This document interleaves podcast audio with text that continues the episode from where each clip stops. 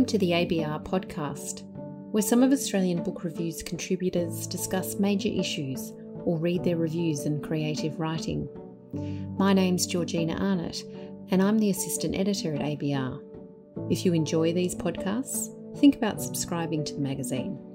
Those 25 and under can do so for as little as $25 for the online version, or $60 for print plus online. Greetings, podcast listeners. My name is Christopher Menz, and I lead the ABR Cultural Tours, which we present in association with Academy Travel. In October 2023, we will lead a 12 day tour of Vienna. This will take in the spectacular collections of the Habsburgs, the musical heritage of Haydn, Mozart, and Beethoven, and the striking modernist architecture of the city. Vienna, where we will be based throughout the tour, is an ideal city for an extended stay, and the program has been designed to make the most of its many attractions. Several musical performances will feature in the program. Full details are available from the Academy Travel website.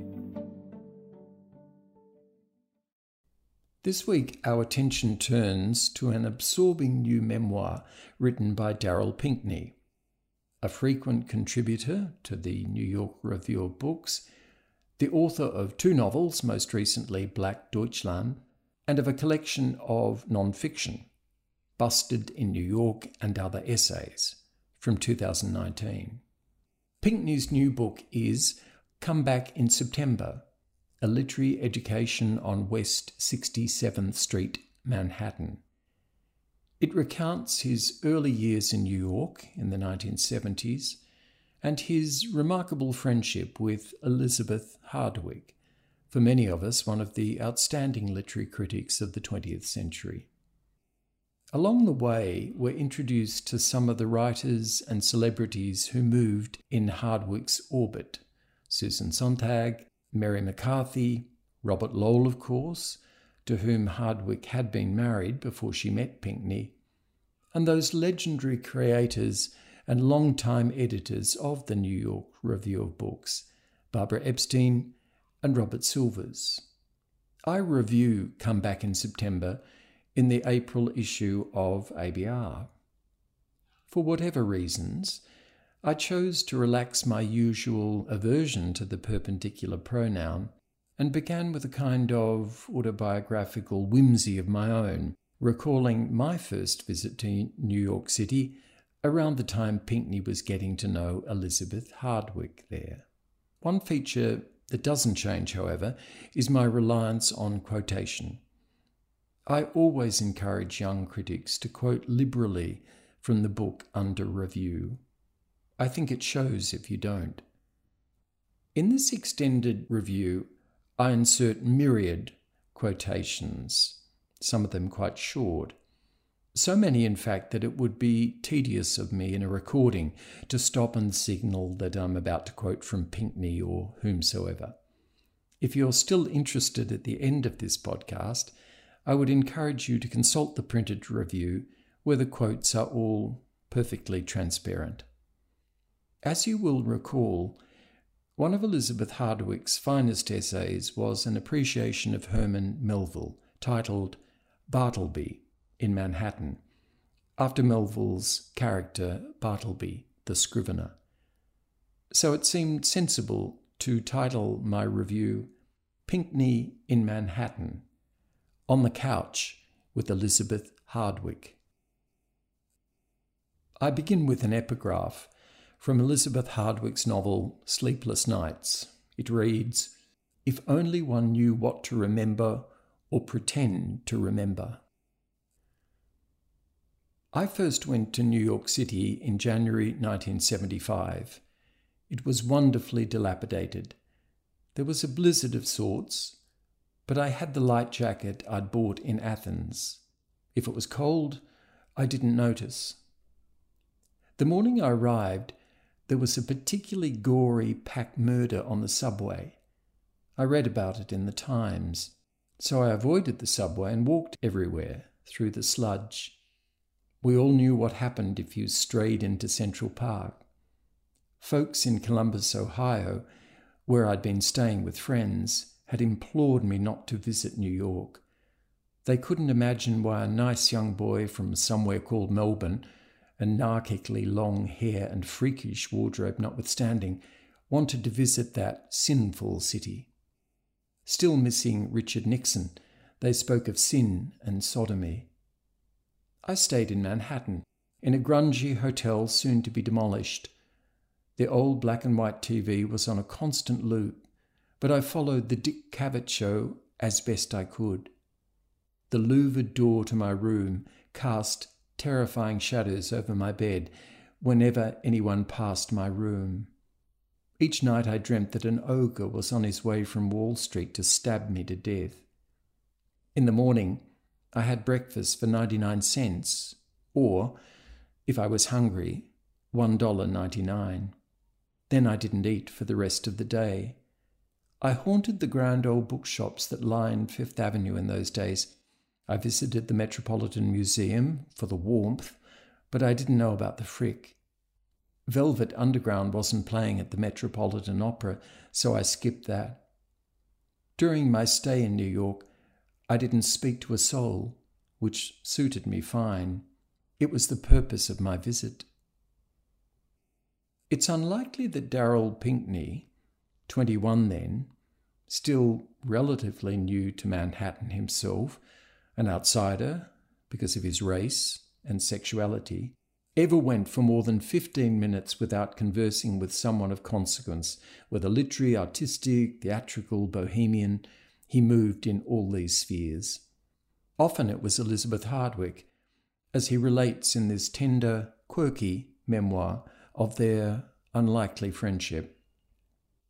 It began in 1973 when Pinckney, a student at Columbia, raised in Indiana, joined Hardwick's creative writing course at Barnard College. During his interview, he had confided that his roommate had threatened to kidnap Harriet, Hardwick's daughter with Robert Lowell, if she didn't enroll him in the course. Somehow it worked. Pinckney, though gauche, tried to be formal at first. Quote, Professor Hardwick was fresh and put together her soft appearance made the tough things she said even funnier. He entered into what he calls an education of sympathies, first as her student, then as a visitor to her apartment on West 67th Street, dog's body, reader of drafts, emptier of the dishwasher, companion, secretary, fact checker, drinking partner, walker, fellow gossip, even shrink in a way. Pinckney a willing pupil had much to learn. Shocked by what he had not read, he had no idea Herman Melville wrote poetry, for instance, Hardwick plied him with books. School and refuge, he says, was West 67th Street. Nothing if not candid and sometimes tactless herself, Hardwick told him that he was the worst poet she had ever read, and that on no account should he ever write more poems. Hardwick, then approaching 60, expected Pinckney to know more than he did. Quote, she didn't let you say just anything, even if you were tipsy. He stored up all her aphorisms. There were only two reasons to write, she said desperation or revenge. Some of her advice is sage, motherly. An example never talk about someone you know very well to someone you know less well. Like many New Yorkers, Pinckney is conscious of status titles. Robert Silvers, co founder of the New York Review of Books, principal publisher of Hardwick's essays, has many names Bob, Robert, Mr. Silvers. But Barbara Epstein, the other founder, is always Barbara, formidably so. Young Pinckney is intimidated by her. She may have doubted his motives or disapproved of his friendship with Hardwick, who is mainly Elizabeth in the text, sometimes Mrs. Lowell, seldom Lizzie. When Pinckney remarks how well she looks, Epstein says, I just have Jewish hair. It takes years before she relents, but then her affection for him and reliance on him are as deep as Hardwick's. Pinckney seems at times very young, On the 11th anniversary of Plath's death, he hosts a suicide party. The narrative throughout is low key, note like, confidential but desultory. Quote, Is this when we talked about Berryman and Mr. Bones? Part 6 opens in medias res. She asked me to get her a copy of Lolita. Apropos of nothing, we're told that Maria Callas died the day of Robert Lowell's funeral. It is interesting for a while, then it is not. The style is idiosyncratic, the syntax sly and venturesome. There are no quote marks, just dashes, a concession or confession of sorts. Pinckney would have drawn on the early journals, those precious tete a tetes, but they were all burnt in one of several apartment fires he seems to have haphazardly caused. It is a distinctly New York kind of book Pinckney admits to being seduced by the city at an early age. When he passes the Dakota, he must remind us that it was the setting for Roman Polanski's film Rosemary's Baby. When the Lowells take Pinckney to a Fassbinder film, they bump into the Alfred Kazins in the lobby. We walked slowly, he says. It's as if Hemingway must have crashed the party.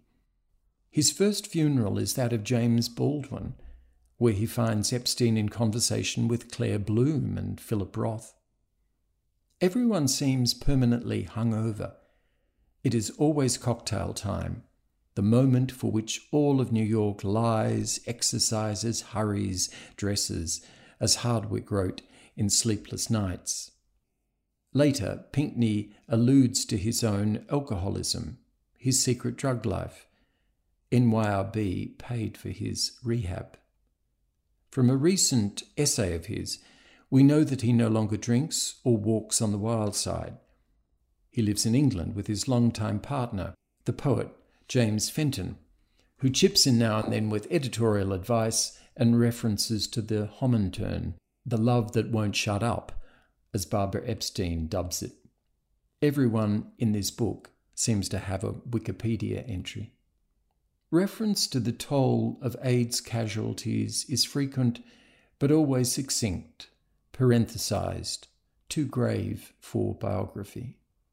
When Pinckney meets Hardwick, she's on her own again, Robert Lowell having left her for Caroline Blackwood, a Guinness heiress and former wife of Lucian Freud. Lowell had just published, with a kind of manic audacity, The Dolphin, 1973, a sonnet sequence based on the letters Hardwick had written him during this wrenching split. Hardwick, though incredulous, seems to have been unusually forgiving. She even tolerated the mercurial Blackwood, whom Lowell described as his Aphrodite and ruin. The stuff on Lowell, the early years, the separation, the rapprochement of sorts, is fascinating. Gradually, chastened, Lowell returns to Hardwick, even moves in with her. Pinckney observes them closely, socializes with them. Hardwick is clear eyed, inured to the poet's tempests. When Harriet, a great friend of Pinckney's, defends her father, her mother, like a wayward parent in what Maisie knew, says, Well, not mad, honey. I, I didn't mean he was. Yes, I did. Papa's mad. Then Lowell dies, of course, just 60, a heart attack in a cab on his way back to Hardwick. He is clutching Freud's portrait of Blackwood so tightly that hospital staff have to sever his fingers to release the painting. On his death in 1977, Robert Lowell was the commanding figure in American poetry. Only Elizabeth Bishop came close. Interestingly, Hardwick's profile soars now as her husband's recedes. Cathy Curtis published a major biography of Hardwick in 2021, A Splendid Intelligence. Michael Hofmann, Lowell's most eloquent devotee, remarked on this in his review of the uncollected essays of Elizabeth Hardwick, which appeared in the September 2022 issue of ABR. Still, Lowell, hardly read now, perhaps untaught in American colleges, continues to fascinate in light of Saskia Hamilton's edition of The Dolphin Letters, Elizabeth Hardwick, Robert Lowell, and Their Circle from 2019, a book that records Lowell's reckless use of Hardwick's letters. Lowell aside, the first half of Come Back in September is shadowed by the novel that would become Sleepless Nights, that great book written during the collapse of her marriage and in the wake of Lowell's death, an alchemical tour de force, as Geoffrey O'Brien describes it in the welcome new NYR Books reissue. Hardwick herself described this unconventional novel as a short-wave autobiography. When it appeared in 1979, the reception was encomiastic. Warren Beatty told Bob Silvers that he loved Sleepless Nights, but Hardwick was hurt and distressed when she learned that her sole surviving sister disapproved of her depiction of their family. Despite plans, it would be Hardwick's last novel. The portrait of Hardwick is intriguing throughout, and Pinckney is never less than captivated, even when he takes himself off to Germany, possibly to avoid temptation. We learn that Hardwick was badly burnt as a child. The recovery took months, the scars longer to fade. Pinckney writes she'd felt discoloured, a freak all her life. Self consciousness made her physically shy. Unquote. We follow Hardwick's daily life, her scatty routines. She gains a new hairdresser, no longer Kenneth's, and her curls are much admired. She tries to diet and to moderate her drinking. Like one of Woody Allen's heroines, she dislikes nature, deeming it too vast. She is too urbanized to fathom the Grand Canyon. Her dislike of the English is intensified by Lowell's affair, which was the talk of London long before she heard about it.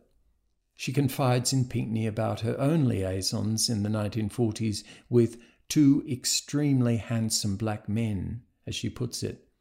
She tells him about her abortion in Harlem with a black doctor who smoked during the procedure, a detail she used in her Billie Holiday story. Hardwick is a great phrase maker.